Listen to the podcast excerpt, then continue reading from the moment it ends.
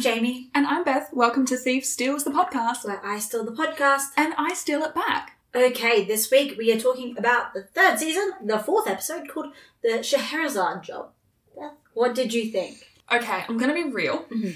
This episode reminded me of a different television series. Okay. Specifically the opening scene. Now, I have said, I think through a lot of season two, I think I was talking about how for some reason the opening scenes of this show Yeah. just feels like it is inherently worse than They the lead rest into of the, the, melodrama episode. and the entry, like the Yeah, the cold open, and then everything else is like normal. Yeah, it's so weird, like in Yeah. the terms of like it feels like there's a different energy in the Yeah. opening sequences to like the rest of the episode. And often I find that like some of the dialogue is really like Yeah. stilted, like the writing feels weird, the acting feels worse somehow. Mm. I, we haven't had that, I don't think yet this season. And honestly the back half of season two was pretty solid. For some reason, watching this episode, I was like, oh, I feel like I'm right back in that weird space of the Yeah. opening is like a completely different vibe. However, in this instance, it did remind me very much of this uh the episode of Our Flag Means Death Mm. where they're running the pyramid scheme. Like that whole intro where he's like, My family is very or like my country is very wealthy, we have a lot of resources, but unfortunately tragedy has befallen and I need your help. And I was like, This is literally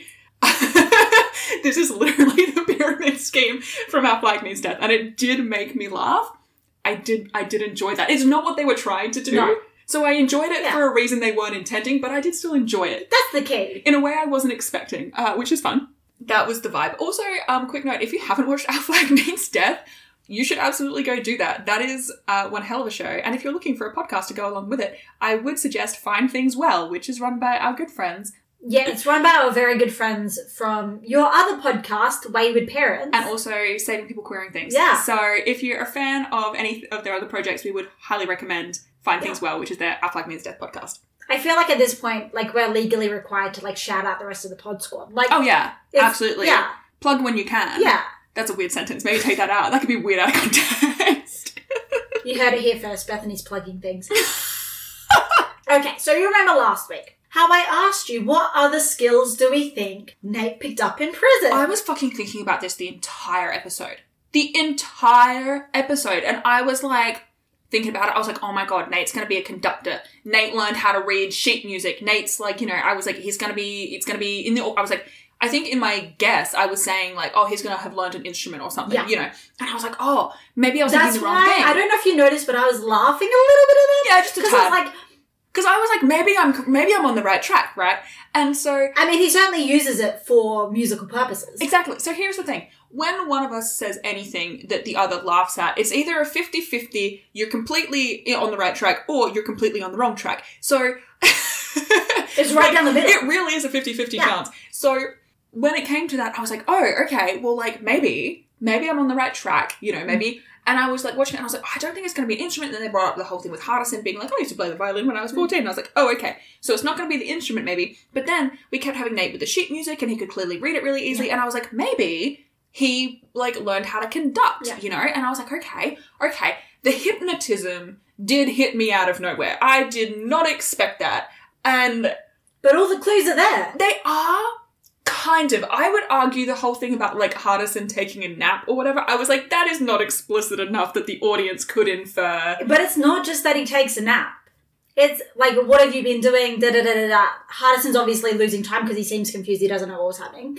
He also he has the metronome there, which you can use for hypnosis, and you also have Sophie very obnoxiously saying, "We both know he's the best candidate," which I mean, yeah, is not how you refer to your good friend. no, but it is how you might refer to the best person in your crew to play a musical instrument in an orchestra when they're the person who has like identified that they used to play said musical instrument. So I'm kind of like, I, I, I see what they did there, but I'm also like, I think that it was a little bit less. Like, it's not like that plot where they had where you could pick that the girl was colorblind. Yeah, Like, that, I think, was done really well. This, I think, like, I see what they were going for, but I was kind of like, eh, it feels a little bit. Yeah. Looser, I Mm. guess. Like, I feel like they're they're purposely hiding more of it. yeah, yeah, and I think for obvious reasons because like there's only so much you can do without giving away to the audience that that's the angle you're taking. Mm. So like this isn't really a criticism; it's just more of a like I don't think it was was as obvious for the audience to actually be able to piece together Mm. as some of the other plots where it's like if you were paying attention you could easily put it together you just have to actually be paying attention Yeah. you know So we get Nate gaslighting Hardison the episode, yeah which is a choice they made. And we also have something that we find out for the first time about Hardison, which is that he's sort of gunning to run his own crew. mm, yes which Nate basically says, Nope, you don't have what it takes. Like, you're smart enough, but you Mm. don't have what it takes to run your crew. And, like, I think I wrote down some of the guesses that, like, Hardison had for why he couldn't run his own crew, yeah which is thriftiness, friendliness, aloofness, rudeness, and big picture thinking. yeah And the thing is, I kind of agree with Nate on this one. Like, Hardison doesn't have what it takes to run his own crew. Yeah, I think though that it comes down to Hardison not having the experience. Like I think that with experience and time, he could learn to be a, like an effective leader. Mm. But yeah, you're right. Like at this point, like he just doesn't have what it takes to be in charge. And based on his sort of approach towards it, it's unlikely that he's going to be able to gain the skills. Because, like, that's the other things. He describes himself as the super scroll. Mm. And because he has all the powers of all the others. And he says, like, he, he grifts, he hacks, he has a dog named Megabyte to take care of the hitting work. yeah, he has a fucking dog. We never Also, the name Megabyte is iconic. we never meet Megabyte. So some people hypothesize that Megabyte doesn't exist, and other people hypothesize that Megabyte does exist. We never get confirmation one way or the other about Megabyte. I am so sad right now. I was really hoping for an episode at some point where Hardison is like got Megabyte in the van with him Yeah. and like somehow it's like included in the con or something. Or like maybe they have Yeah. to go to a dog park Mm. and they have Megabyte conveniently available. So Hardison basically tries to claim, like, I've got everyone's skills, I can do it all. Except for the fact that he doesn't. Mm-mm. He claims that he can grift. Mhm. Except for this con, he almost broke character because he was so mesmerized by a violin. He dropped the accent completely. Yeah. Sophie had to do the most conspicuous Yeah. clearing of the throat to Uh-huh. remind him he is playing Timmy. uh-huh. Which, The choice of the name Timmy is iconic and hilarious. I can't quite explain to you why, but it's just like that concept of like little Timmy. yeah, Like, I love it for so many reasons, but also it's just fucking hilarious. it Like, also feels weird to call a grown man Timmy. yeah. You know, like I'm like I'm How- why is he not an now- eight-year-old. Why is he not now Tim or Timothy or Yeah. yeah, anything but Timmy? But Hardison at this point is so he's cocky. he's so cocky. He's so convinced that he possesses all the skills. But like, mind you, his lift work is still barely there. Mm-hmm. Like, his grifting skills are still not up to par. mm-hmm. Like, last time he seriously had to grift he got kidnapped. by Russians.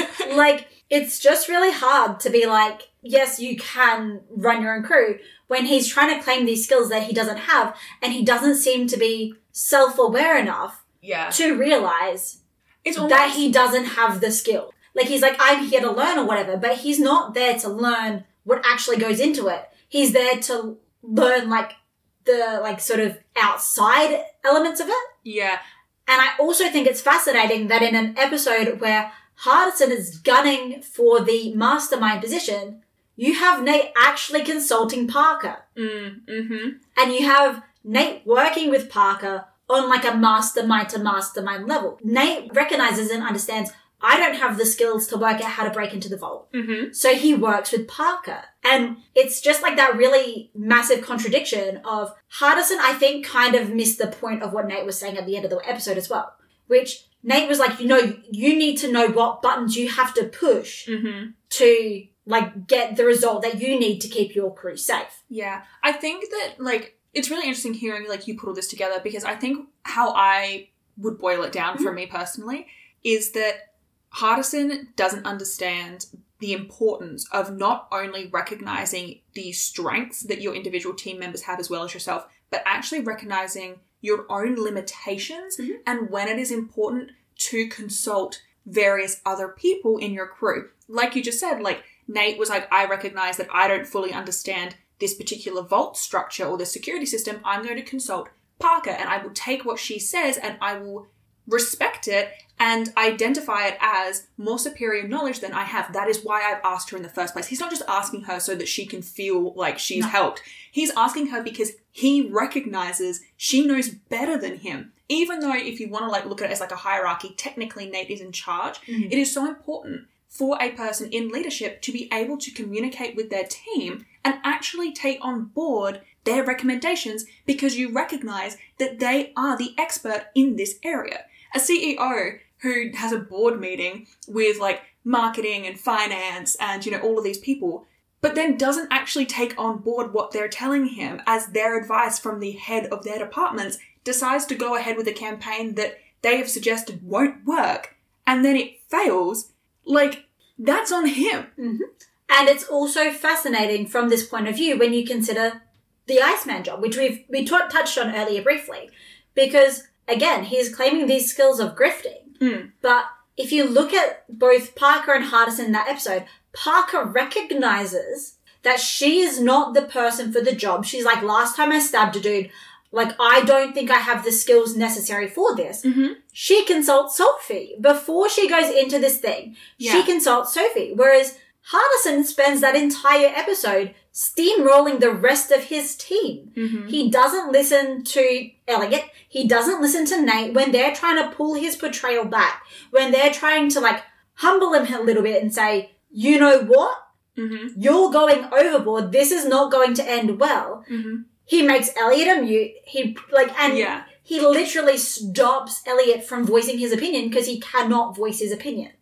I know that I just put like an analogy out there, which is basically like Hardison versus Nate in like a CEO Yeah. position. But I think another example of this is, you know, in like high school drama, when Yeah. they make you do like improv, Mhm. and like there's that rule where it's like basically whatever someone says, you cannot shut it down. Yeah. Because if you shut down the suggestion, there is nowhere for the scene to go. Like you Yeah. have to be willing to be Yes, flexible. Exactly.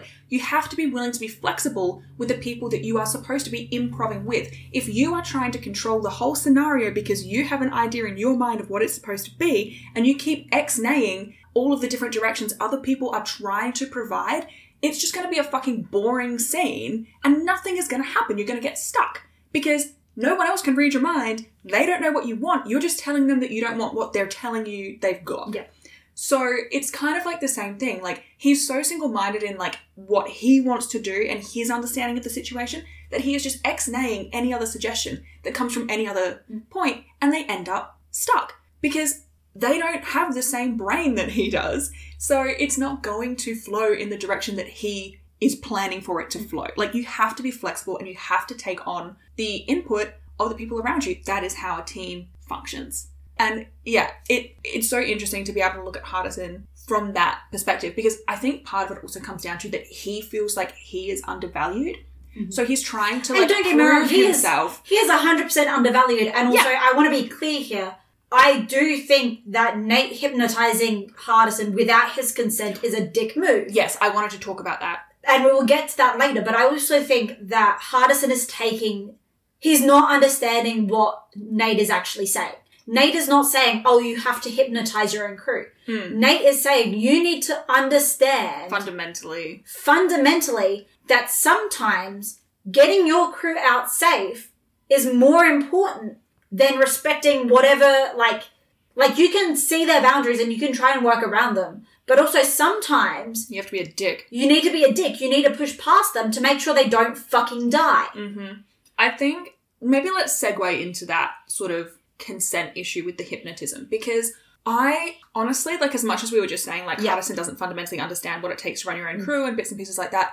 I also am 100% on his side in this. I like, I wrote down his quote hypnosis is something you do to a mark, not to your own crew. Because he's right. And I understand that if you say, oh, I'm going to hypnotize you into, like, that's not how it works. it Like, doesn't work as effectively if they know they're hypnotized Exactly, you know, because they're going to be like aware of it and blah blah blah. but also not letting Hardison know what he was planning Mhm. meant that Hardison spent the entire time stressed out and acting weird and possibly could have blown the con. That, but also I think it undermines trust. Yeah. And that is so essential to these guys. Like, we've talked a lot about found family, we've talked a lot about how they're all used to working individually and how, you know, they have to really learn to trust each other and trust that they're not going to be betrayed and like all of these things. And I feel like Nate has just undermined a lot of that because now there will always be that constant niggle of like, well, has Nate Yeah. hypnotized me at some point or is Nate going behind my back and doing this stuff? Because it's not just like, oh, Nate didn't give me the whole plan. It's Yeah. Nate fucked with my brain. And actually, it, it And the implication is there that Nate could hypnotize him them. into a lot of things. Yeah. Like the implication is because they describe Hardison as the best candidate. The implication is he's most susceptible. he's most susceptible. So for like Eliot, Sophie, Parker, the risk isn't really there. Mm. Because if Nate was able to hypnotize them, he might like he probably would have said so. There's a chance, but it's like it's not something that's proven. Whereas Nate has now proven That he could hypnotize. that he could hypnotize Hardison. And I think that that's going to put Hardison in a position where he trusts Nate less. He may not be as willing to be alone with Nate on a one on one. Yeah. And also, he knows that Sophie was in on it, which Yeah. means that he also now trusts Sophie less inherently. And I just think that that is, like, obviously, in this particular instance of the con singular, like, it was considered a necessary move. However, I think it is now going to impact every other con Yeah. beyond this point because that trust is broken and because there is that paranoia now Yeah. that Nate could be fucking with him. And what is really, really, really interesting about the fact that it's Hardison is that we have talked before about the whole concept of like, I can hack anything, but you can't hack a hick. Yeah. Nate has just proved that he, in fact, could hack a hick as long as they were susceptible. And mm. so it, I think that is so interesting because, like, Hardison's talking about how he can do everything of every member on the crew mm. and, like, blah, blah, blah. And, like, we think that's inherently incorrect. But Nate has just proved that he can do the one thing that Hardison has always said that's the, I can't do that. I can't hack a person. I can't hack a brain. Yeah. And Nate's like, I'm about to be hilarious. Yeah. You know, and so I do think that that is really interesting. And I do also want to make it clear that I think, obviously, I don't think it's a good thing, but I do think it was intentional. Um, like he purposefully made this more malicious than it needed to be to prove a point to Hardison, Mm. which is not a good thing. No. But I also do think that the reason that he didn't consult with Hardison and didn't check in with Hardison before he hypnotized him was because he wanted to prove a point. And Nate is also a very morally grey character. Yes. So I don't think it is poor characterization at all. I actually think it is on point characterization. Yeah. But I also think that it is a choice that will have consequences. Yeah. And I really I really hope that it is something that they actually address. Um, because this is honestly like I said at the end of last season, like Hardison is pissed and he hasn't really had the opportunity to to take that out with Nate and to actually fully go through that with Yeah. him and say this is why I'm mad, this is blah blah blah. And Nate hasn't really had a chance to explain his motivations and like what Hardison's just been more pissy at Nate this season than he normally is. Yeah, and I'm like, this is doubling down. And I'm kind of wondering if there is going to be a fracture in the team that is going to occur from this sort of consistent disillusion between Nate and Hardison because there is there is this illusion, I suppose. I don't know if illusion is the right word, but I'm going to run with it. Idea amongst the group that they are all like a, a found family, and this Yeah. is very true, right? This is not incorrect, but I think there is this illusion of of like undying trust, I suppose. Yeah. Like like this unconditional love or trust or, you know, whatever you want to say that it is between them. And the thing is that it's not because ultimately they came together as like a business Mm. arrangement. And fundamentally, like business arrangements can go bad, you know? And this could be a thing that like Hardison decides, well actually, I don't feel like I'm a part of this family because I feel like I am constantly undermined. I feel like I am constantly unappreciated. I feel like I am constantly gaslit, you know, and that would be valid for him. And so it does, I think, put the potential out there for him to decide that he wants to split from the group, especially given this particular episode, him talking about him wanting to have his own crew. I don't know if that's going to be something that develops and results in Hardison being like, you know what, I'm going to split. I'm going to go my own way. And I think that's going to fuck up the dynamic. I think that it's going to make them, one, I think it's going to make them realize how necessary Hardison is.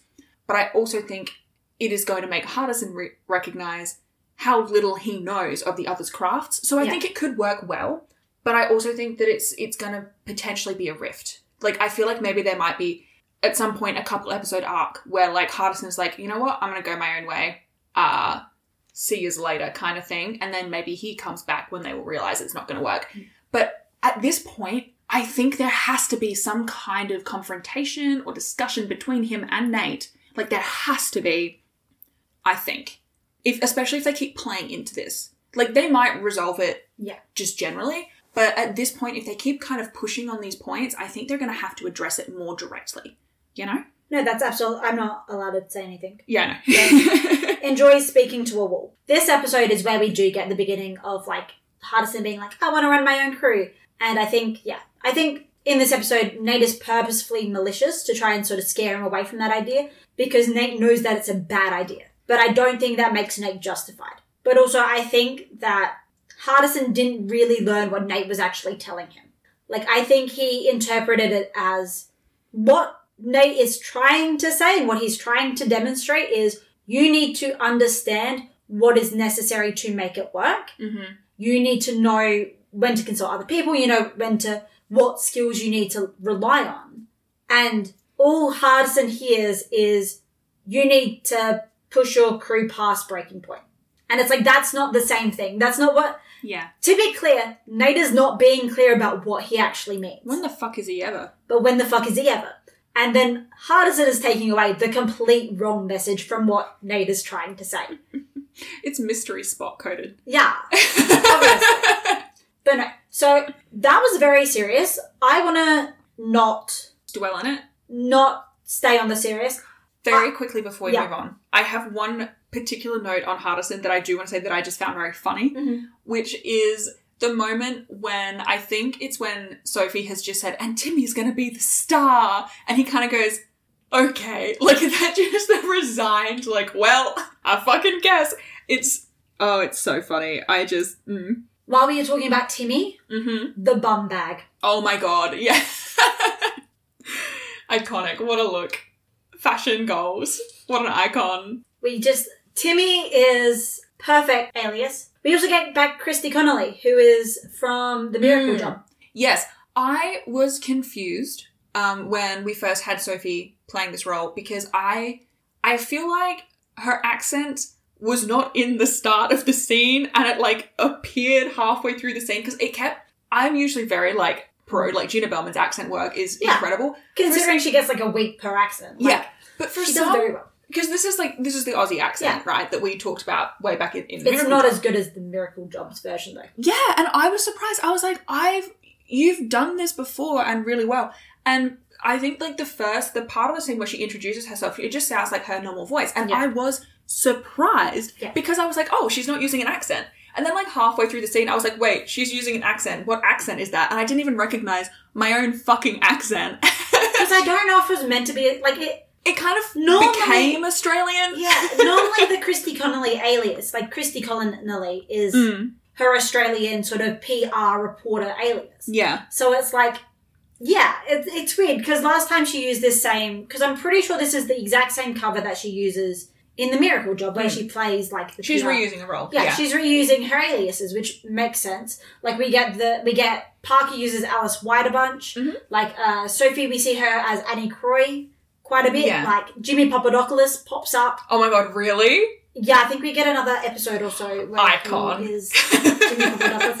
Uh, but like, so they sort of have these general aliases that Mhm. are already established, so they can just go. It's easier to use. You know, if it's something among these four professions, they just lump it into this one alias. Like if it's in this sort of, this is the sort of character. Yeah. Yeah, I don't know. I don't know what accent was meant to be in this one because, like, last time it was a very, very good Australian accent, and then this time it was just like it's kind of Australian, kind of British, kind of Yeah, I feel like the rest of the episode it was stronger and Yeah. more clearly Australian. But the very first scene, it like started off her normal speaking voice that she uses as Sophie, Mm. And then it like kind of shifted to to the end of the scene. By the end of the scene, I was like, I'm pretty sure it's supposed to be Aussie. yeah. I'm pretty sure. But then the rest of the episode, I was like, oh, like it is, it's Aussie, but Yeah. like it kept slipping. And Mm. normally I wouldn't hold this against an actress, but like in this instance, I'm shocked because Yes. normally it's so flawless. And like I think that was what was tripping me up. I was so, I'm so used to her performance particularly her accent work being so consistently good. Yeah, if this was, shocked me. if it was Parker playing the role of Christy Collins, Yeah. it would make sense. Hardison's accent slipped, and Yeah. that makes sense. but it's Sophie. Her accent doesn't normally slip. Yeah, and beyond that, it's Gina Bellman. Yeah. Like her accent doesn't normally slip. Like she is that good. But for some reason, yeah, this episode, I was surprised that they didn't just do a retake of that scene. It almost, actually, what it almost feels like is they did two, like, or three runs of that scene, mm. and then they cut it together. And they used, like, in one scene, she just didn't have an accent. Like, she just didn't put it on for whatever reason. And then they just still used that shot Yeah. and intercut it with one where she did use the accent. Like, that's kind of how it felt. But I don't, I don't know. I digress. Point is, Regardless, the more important thing about Sophie in this episode is that she knows the most important thing about uninsured diamonds, and that's the way they sparkle On on the billionaire's billionaire's yacht. yacht in the moonlight. Yeah. I loved Eliot coming back with no. The best thing is that they're uninsured. Fucking obviously. Iconic. Oh, also, note on Sophie. The when she was um describing the story of Scheherazade, Yeah. I was fully expecting that story to end with her being like, and then she killed him. And I was like I was ready for Scheherazade to fully flip the table and kill the Sultan. And then she didn't, and I was like lowkey disappointed. I was like, oh, he fell in love with her? Okay. Prime time for He's. I was like, he's still a dick. Like, He's still married a thousand other women Mhm. and killed them all. Like, yes, yes, exactly. Oh, speaking of other stories, Mhm. I was not only reminded of our flag means death in this episode, I was also reminded of The Good Place. Now, we both love The Good Place. Can you pick what it was specifically about this episode that threw me into the Good Place mindset? I don't know. Okay, we had a couple of references to mail, and it's so funny. There were a couple of lines here that I was like, this is lifted verbatim from Chidi and Eleanor's bedroom dirty talk. I I'm calling it right now. Like there was a line that was like, I'm not your mailman, and I was like, LMAO, what a bad boy, brackets Chidi coded. And then I had another line later down where Nate says, I don't open other people's mail. It's a pretty serious crime. And I was like, genuinely? this is lifted verbatim from Chidi and Eleanor's bedroom. I can guarantee it. We also had the line, he's never going to be president now. And I was like, oh, so we're also quoting Hamilton. Yeah. Pre Hamilton. Yeah. Hamilton's quoting this, actually. Yeah, but 100%. it did make me giggle because I immediately started singing the rest of the song in my head. Okay, so there's too much that I want to talk about in here. I want to talk about Parker very briefly because I don't think it, it's not a Parker episode, Mm-mm. but also there are Parker things in here that I want to talk about. Yes. So first up, I want to talk about how iconic it is that Parker gets a single woman tear. Normally that is reserved for men. Here's the thing. The single tear did make me giggle. I did hate that scene. um, I'm not gonna I'm not gonna lie. The I'm the melodrama of them all Yeah. stopping to slow mo, have an emotional moment listening Yeah. to the violin when they're supposed to be evacuating the fucking vault, and the whole point of this whole fucking con was that they couldn't be in the vault after the music stopped and they timed it to a motherfucking T, and then all of them had to stand there and be like fucking emotional. And I was like, y'all are dumbasses. Yeah. I was like, It's no. really, it is a weird moment considering the professionalism of everything else. yeah. But I did just want to call out how beautiful it is that we finally get a single woman tear. I don't think in any other piece of media I have seen a single woman tear. Like you know what I mean? Like it's Not always in the that sing- way. It's Yeah. the single man tear. Like it's Mhm. women don't just get one tear. No, they have to be like sobbing. They have to actually be like yeah. So I was like, Uh huh. Shout out to girl Parker and her single woman tear. Mm-hmm. Yes. I I did like the shot of the single tear. I did think that the scene in general felt Excessive and weird. Yeah. Yeah, and also- Considering the whole every other episode of this sh- like it's so professional. They are all so professional about what they do.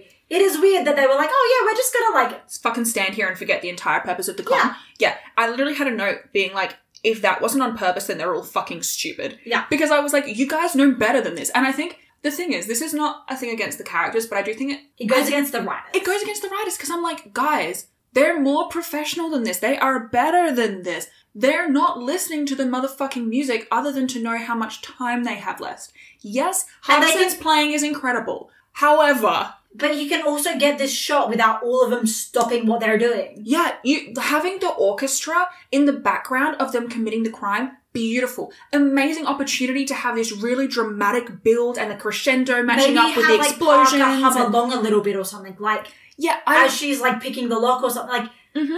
I honestly like I love the idea of everything they're doing actually being in silence and the only sound being that of the orchestra because I think that that's really clever like having the crescendos mm. because kind of the emphasis that they're putting in this scene is the way that music can move you to feel like the emotions and stuff and how it can be beautiful and thought provoking and yeah emotional but then they underutilize it in the actual media that they're making Yeah. and so I feel like the potential of that, I don't often say this about leverage, but I feel like the concept is fantastic, but I do Yeah. think it was poorly executed.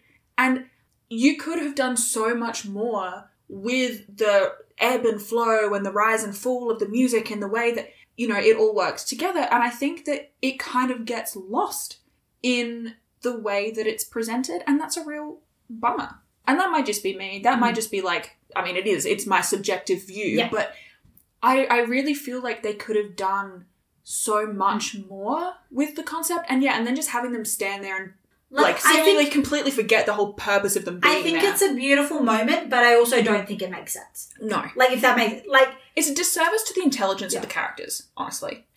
Um, while we are talking about Parker though, yeah, the other thing I wanted to mention with Parker is we get more Parker cereal. yes, I also made a note of that.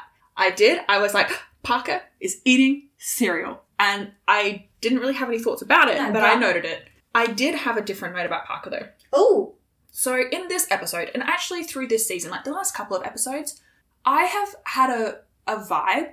Parker feels less sporadic. And Yeah. it took me it took me probably a couple of minutes to be able to think of the right word that I was looking for to figure out what it was about her that's different and I, that was the best term I could come up with.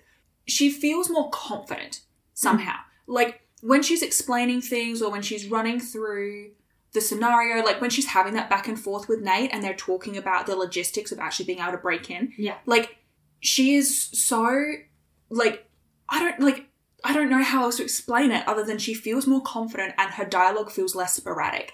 And it's so interesting because I think in terms of like her character analysis, it's fascinating because she has moved from being this character who is sort of like I think she understands and hilariously considering how much we were talking about like Hardison before and his lack of understanding, Mm. I think it shows that she understands how Nate's brain is working and so she, they're able to collaborate in a way that in the earlier seasons like she would just assume that he knew something and be like, Yeah. "Oh, well, obviously that's not, you know, whatever." But in this scene, it feels more like she's like, I know what you're thinking, but I've already figured out that it wouldn't work, and here is why. And it just feels like they are collaborating on such a. It doesn't feel like one of them is above or below the other. It feels so like they are coming at it from the same level, and it's a very respectful, like, I'm 100% see where you're coming from. However, consider it from this angle, this is why it won't work. I think honestly, what the difference is is Archie. I think up until Mm. last episode, Parker viewed Nate as Archie. So Yeah. she was treating him the Like- same way she treats Archie. Yeah. Like just so short of calling Nate sir, she saw Nate as like this towering, looming figure. Yeah. Because like, okay, we understand that like Archie is not infallible. Archie is kind of an idiot, honestly. Mm-hmm. But I don't think until she actually saw Nate and Archie next to each other that she understood the difference between Nate and Archie. Yeah, I agree. And so I think that this episode, what we're seeing is a Parker who now understands that Nate is not Archie, Mm-hmm. that Nate does not look at her as a subordinate, Yeah. that Nate respects her and her decisions, Yeah. and it's allowed them to become more equal Yeah. than they had been previously because she'd sort of falsely been putting Nate on this like the same sort of pedestal that she puts Archie on, despite the fact that Archie treats her like fucking shit. Yeah, it's being viewed um, as a person rather than being viewed as a skill. Yeah. And yeah, I, I fully agree with you. I think that is the thing that I was struggling to put my finger on, which is, yeah, like this interaction between Archie and Nate, where she got to see their different priorities and the different ways that they prioritize the way that they run their cons. Like Archie's priority was on just like, Who cares the consequences you're getting out alive? yeah, Whereas Nate was like, I respect what you want to do here. hmm We're going to do that and also get you out alive. yeah, exactly. It's Archie it's not it's yeah. it's Archie's more authoritarian. Nate is more collaborative. Like Nate is running the con, but in conjunction with everyone's Mm. thoughts and opinions, like we were talking about before. Like it's the respect and understanding that you don't always know best just because you're in charge. Yes. And so, yeah, it's so interesting having like their relationship shift. Like, it's so, I'm so glad that you were able to be like, oh, it's because of the comparison between Nate and Archie, because I hadn't put that together, but I could absolutely see that their relationship had changed. Yeah. I just couldn't put my finger on it. And yeah, it is, it's that, it's the confidence that she's approaching him with her knowledge, knowing that he's going to respect it and take her opinions on board instead of just deciding that she's wrong or sort of circumventing her anyway. And I think that, yeah, I think it literally all boils down to the scene in the last episode where she's going, I can't leave. If I leave, they've got a record of the break in. She can take it out and kill a whole bunch of people anyway. Mm-hmm. And Archie's response to that is, no, we get out, you leave now. Like, Yeah, I don't cares? give a shit. Mhm. I don't care what you want to do. You need to get out alive. And Nate goes, okay, it's your show. I'll come up with a new plan to get you out. Mm-hmm. You've obviously got a plan to do this. You do that and I'll organize this and we'll work together to do what you want to do in the situation because you are the one currently at, like you're the one in harm's way. Yeah. You're the one trapped in the security system. Like no one else is trapped. Everyone else can leave at any time. Yeah. So I am going to respect your decision as the person who is inside. Nate is so interesting because I think he is he is a very very fascinating character and like it's very well documented my roller coaster journey with Yeah. emotions about Nate. But I do think that like kudos to the writers, kudos to the betrayal.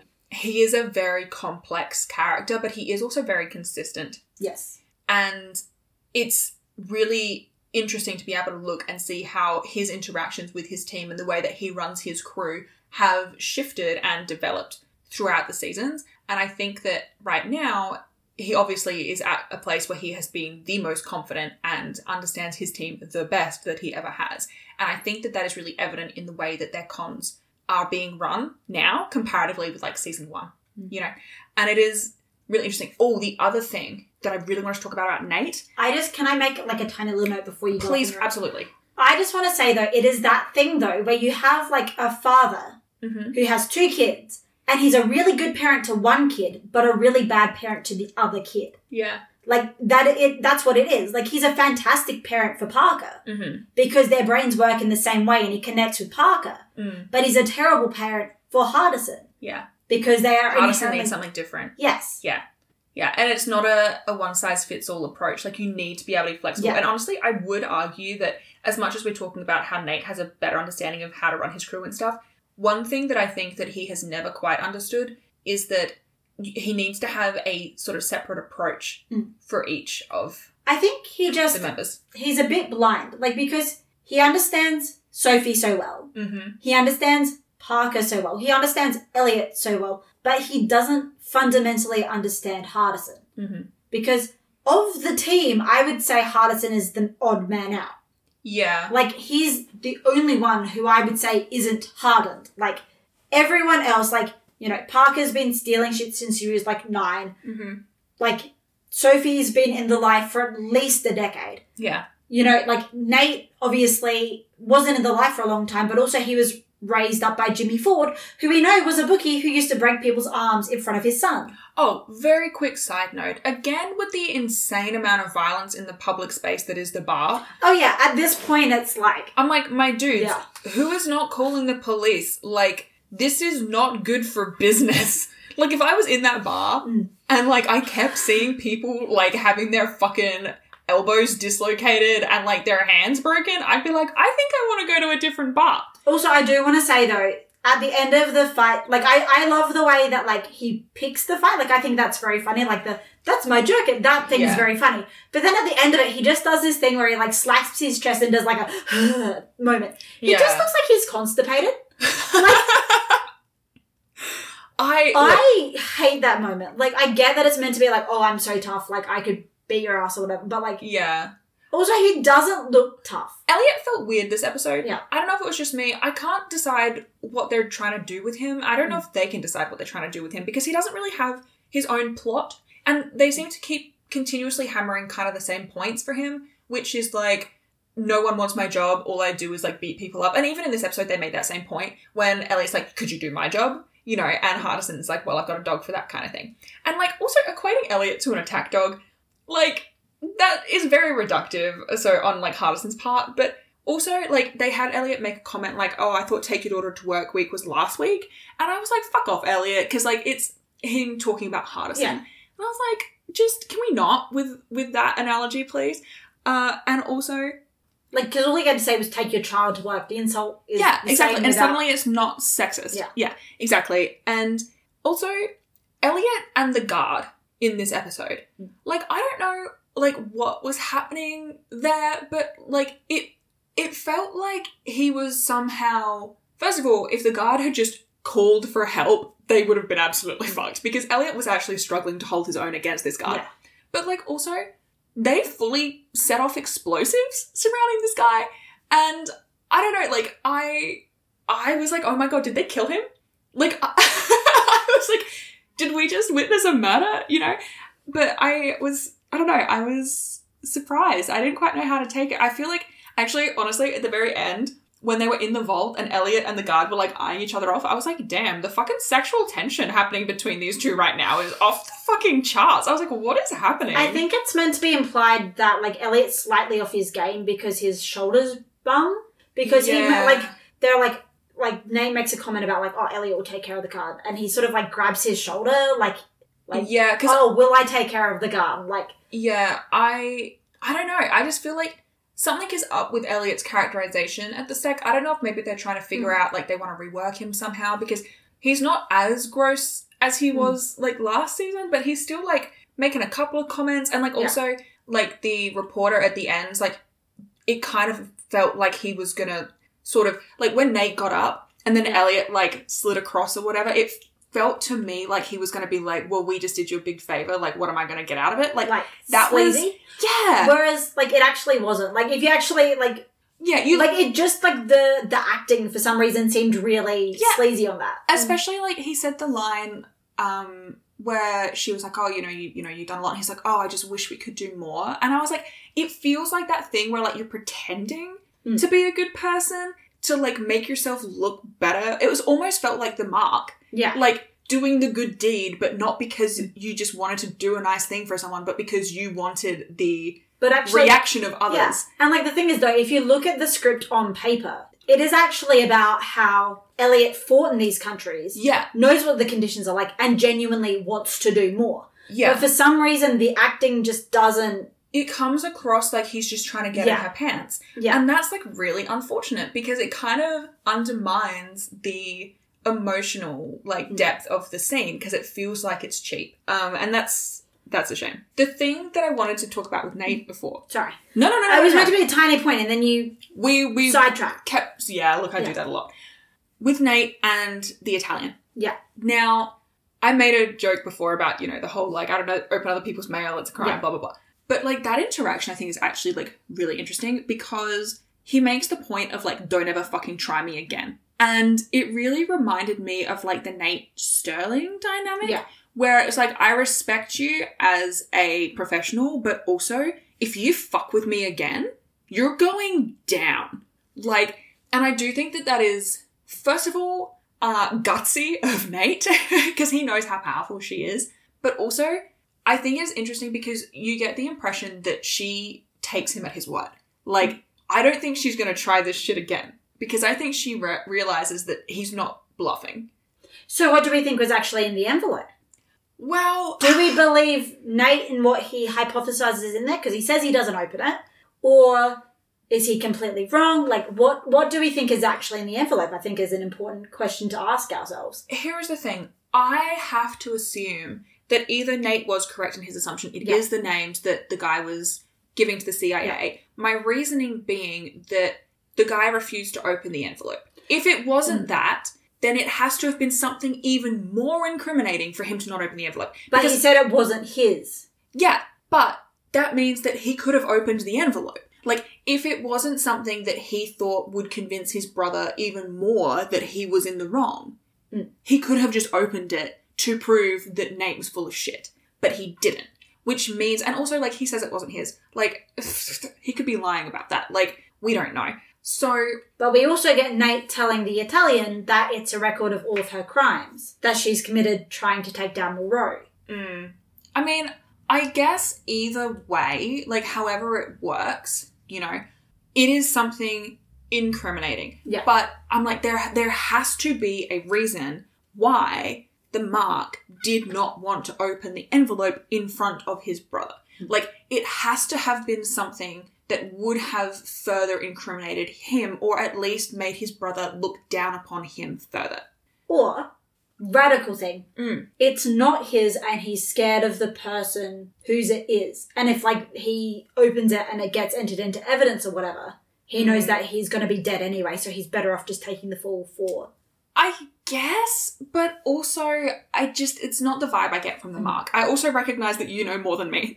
so maybe No, that's okay. I'm just throwing theories out there to try and, like, Yeah. But my my thought would be that the mark, regardless of what he says, I think he has to have at least some understanding of what is in the envelope and I think he has to know that him opening it would not look good for him. Whatever is inside, it would not look good for him. Whether it is like even if it is like, you know, her list of crimes or whatever, who's to say that he's not involved in it? He is holding the envelope. So it could be that he's holding it as blackmail. Or it could also be that he is involved in the crimes that she has been committed. So I think, regardless, whatever is in that envelope, it would have made the situation worse for him to open it.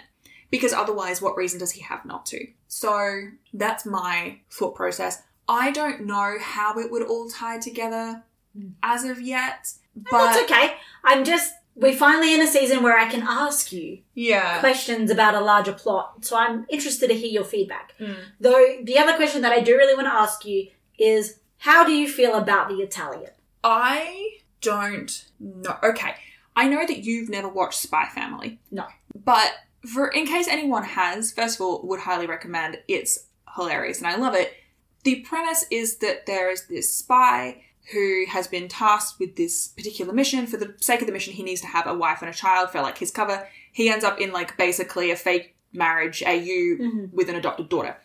But he reports to this woman called Handler, or she's also known as the Metal Lady, I think. And this woman, the Italian, reminds me of Handler. Like she is has fingers in every pie, like she knows everyone's business and she's so good. Like she is it basically. And like she gives me the same vibe of like everyone is reporting to her or like she is somehow pulling the strings of basically everyone around her. That's the vibe that I get. And part of me wonders if she is potentially like. So I noticed in this episode that they dropped the line inside job, and it did make me wonder if that is a clue. I it did make me consider if maybe the Italian is maybe running an inside job. Like maybe she is actually somehow involved in like Moreau's inner circle, or she is somehow like like a relative or like involved or like maybe she is Moreau. Like I feel like she is tied into it pretty intricately. Mhm. And like the reason that she is asking Nate to take him down is because that way she's not having to implicate herself as heavily. Like she's kind of getting Nate to dirty his hands in her stead, kind of Mm. thing. And so, like, that is my maybe kind of thought about her. But it's half baked and based in nothing but speculation, so don't quote me on it, I suppose. That's okay. That was actually not what I was meaning when I asked you. It's fascinating. Oh. I more so meant how do you feel about the vibes of the Italian? Because Oh, I kind of love the Italian, like, not gonna lie. I love the whole bit about, like, I was having dinner with a fugitive. He's not a fugitive anymore. yeah. And, like, Nate's moment of, like, it's like the italicized O moment in, like, Mhm. fan fiction. He's like, okay, okay. Yeah. Like, he was, yeah, it hit him. She reminds me of Tara. hmm She reminds me of how I felt first felt about Yeah. Tara, which is I don't trust her Mhm. for a fucking second. As a character, I think she's interesting and I enjoy her. However, I don't know how I emotionally feel about her. You know what I mean? Yeah. Like that's where I'm I'm at. So like Tara in the runway job, where like she just isn't really like listening to Nate kind of thing and like she's not quite understanding what they're about as a team. that's kind of the vibe I get where like this woman like she doesn't quite understand who she's dealing with yet. I think at the end of this episode she has a better idea. But I guess we'll have to wait and see. Oh, I do want to call out one of my favorite lines in this episode, which is Parker's like explaining to Hardison exactly how bad it is for all of them if Hardison can't play the violin. Mm, And she's mhm. like, the Mark will know something's up and we'll all die. Yeah. And she's like, you've just got to get some adrenaline flowing. And he literally replies with, if I get adrenaline flowing, my giant hands are going to snap this priceless violin in half. Yeah, I did enjoy that. Oh, actually, another Parker thing that I forgot to mention before with the safe, like with the vault, and mm-hmm. she's like punching all the codes. Surely there is a limit on how many codes you can try. Like, surely. You'd think so. there is no way that with all of that high tech bloody I'm assuming that the thought process is no one's going to have long enough to, st- like, because Yeah. there's a physical guard. What's the point of having a limit on the amount of codes when there's a physical guard there anyway? yeah. So, like, you're not going to have enough time to punch in all the possible codes yeah. and get the correct one. And then even if you do get the correct one, there's other security measures in place, Mm-hmm. like the seismic sensor, etc., that mean that even if you do somehow manage to punch in all the codes, Mhm. get to the correct code, you're not going to be able to get into the act. Like Yeah. it's like it's only the first level of security, so they're not as serious about like Yeah. Do you know what's really interesting? Is I have just realized that the way that the most effective security systems are designed is the same way that the most effective food safety systems are designed. Using, so in food safety, it's uh, referred to as hurdle technology. And basically, the idea is that instead of having just one hurdle in the way of like a pathogen, you have lots of little hurdles. And so basically, like if for whatever reason along the process one hurdle fails, you have like three or four backup hurdles. And like this is kind of the same thing. So like there are so many things where it's like, okay, if someone did manage to get the code, well, there's still a retin- retinal scanner, and there's also still the seismic um, sensor, and there's still this, and there's still this. Whereas, like, if they just had the code, if someone had that, then they would just get in. And so it's really interesting. Like, I literally just in my brain like made that equivalence. but yeah, like it's just it's hurdle technology, just used in a different capacity. Oh, I also there's one thing about this episode that I've never understood. Mm. So they've just had the moment in the safe where they're all moved by the beautiful music and they get caught. Mm. Okay, great. Nate spins his story. It works perfectly. Fine. That that makes sense. I Yeah. get that. But then we go from having Nate, Parker, Eliot in the safe, and then it's sort of like it cuts over to the mark of the week Yeah. who's looking baffled. And then we cut back and suddenly Sophie is there. Oh yeah. And. I don't know how she gets there. Because she just like appears. Yeah, I was confused about that too, and I just assumed that I'd been taking a note and just missed her entrance. But if you also were confused, I just don't like I don't ever remember seeing her sort of like yeah, me neither. enter the safe.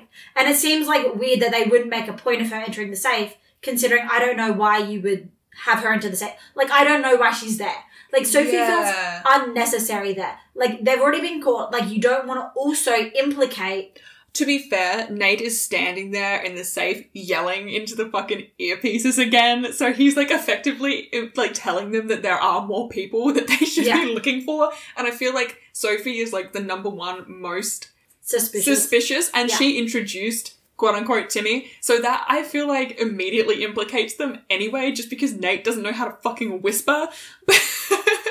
but yeah, it is weird that she just suddenly appears. yeah. Like she just is there. Anyway, that was all my notes. Do you have anything else you'd like to say about this episode? Uh, I only have one more thing. Go for it. So in Bridgerton, well, I'm talking about a lot of different medias Yeah. in this episode. In Bridgerton, Mhm. they have a lot of live music, right? And it's like a lot of strings and like harps and whatever. And if you're watching the actual people who are quote unquote playing the instruments, they're not. The Yeah. like strings like of the bow Yeah. versus the instrument are like not touching. There's like a good inch between Yeah. them. And I was watching this episode and I was like, oh, this is like Bridgerton all over again. I was like, none of you are playing an instrument right now, especially because like they keep doing the like relatively tight shots on Hardison, Mm. and I'm like, he is not playing that motherfucking violin. Like there's a centimeter of room between the bow and the strings, and I was like, I understand, but I'm also like my dudes.